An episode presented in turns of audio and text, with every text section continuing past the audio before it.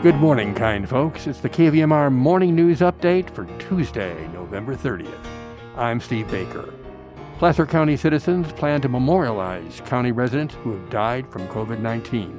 More on that later. First, it's regional weather.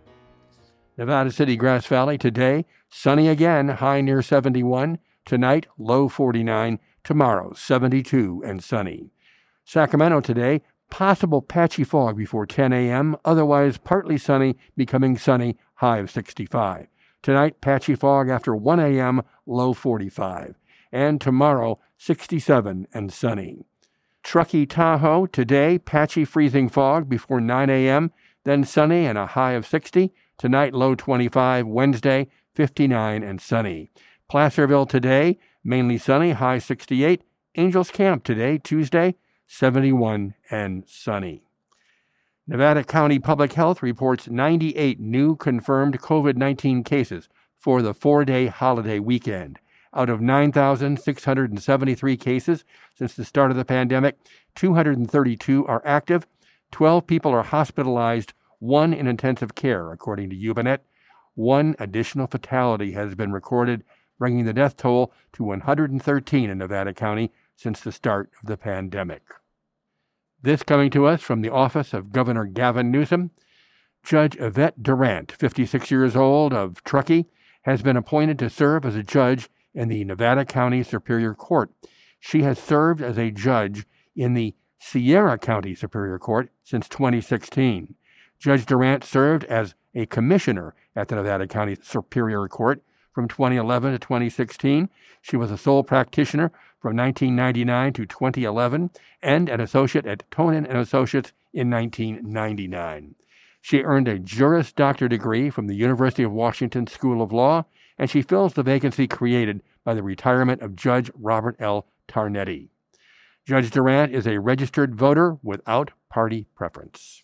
And this holiday season, a group of over 4,400 Placer County residents are coordinating an effort to memorialize, honor, and remember members of the community who have passed away from complications associated with COVID 19 over the past 21 months. The holidays are often a time of reflection, and members of Placer County COVID 19 information and Placer County COVID memorial groups raised funds and have donated their time to present this holiday memorial. Placer County COVID Memorial says during Roseville's Christmas Tree Grove on display from December 1st to the 9th at Vernon Street Town Square in Roseville. We will display a Christmas tree that will have a silver bell representing each member of our community who has passed on from complications of COVID 19. After the display event is complete on December 10th, we will present a silver bell to participating family members with their loved one's name for them to keep as a memento. This is where we really need our community's assistance, they say. If you know someone who lived in Placer County and passed away due to complications associated with COVID 19 and would like a personalized ornament from our tree in their honor, please contact our ornament coordinator at jc8.public at gmail.com. That's jc8.public at gmail.com. Thank you for helping us honor the memories of many cherished community members this holiday season, says Placer County COVID Memorial. Former Sacramento Mayor Anne Rudin, a champion of women's rights and a tireless progressive advocate, uh, passing away last week. According to family members, she was 97 years old. Rudin, first elected to the city council in 1971, at the time the first woman to be elected to the council in two decades, and she was elected the city's mayor in 1983. She served two terms as mayor up until 1993 when she decided not to run for re-election. She was followed in office by Joe Serna Jr. Before holding elected office, Rudin was the president of the California League of Women Voters, and she was active in the community as an activist. An archived Sacramento Bee article from November 1969 described Rudin's calls for improved housing in the city as president of the State League and the deep and growing problem on the issue of housing as a representative of the Women's League.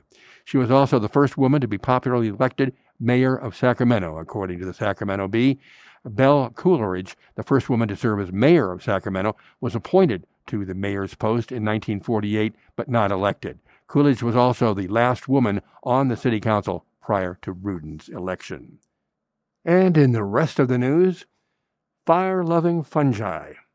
Scientists have discovered that the damage left by fires may allow pyrophilous fungi to thrive. And phasing out fracking, California officials have not accepted any permits for hydraulic fracturing since February, the Associated Press reports. And far ranging wolf killed. A gray wolf that had garnered attention for traveling to Southern California from Oregon was found dead near a Los Angeles roadway, NPR is reporting. And Squaw Valley? Fresno County officials are resisting a push from activists to remove squaw, a derogatory word from the town's name. That, according to The Guardian. And Christmas tree frenzy? Fearing shortages, Bay Area residents are rushing to buy Christmas trees despite a price increase, the San Francisco Chronicle is reporting. And peacock invasion. Many residents in Tracy have complained about a flock of peacocks wreaking havoc in their neighborhood, the Sacramento Bee is reporting. Birthdays today include director Ridley Scott at 84, Roger Glover of Deep Purple is 76, guitarist Shuggie Otis turned 68, singer Billy Idol is 66, and model Chrissy Teigen is 36.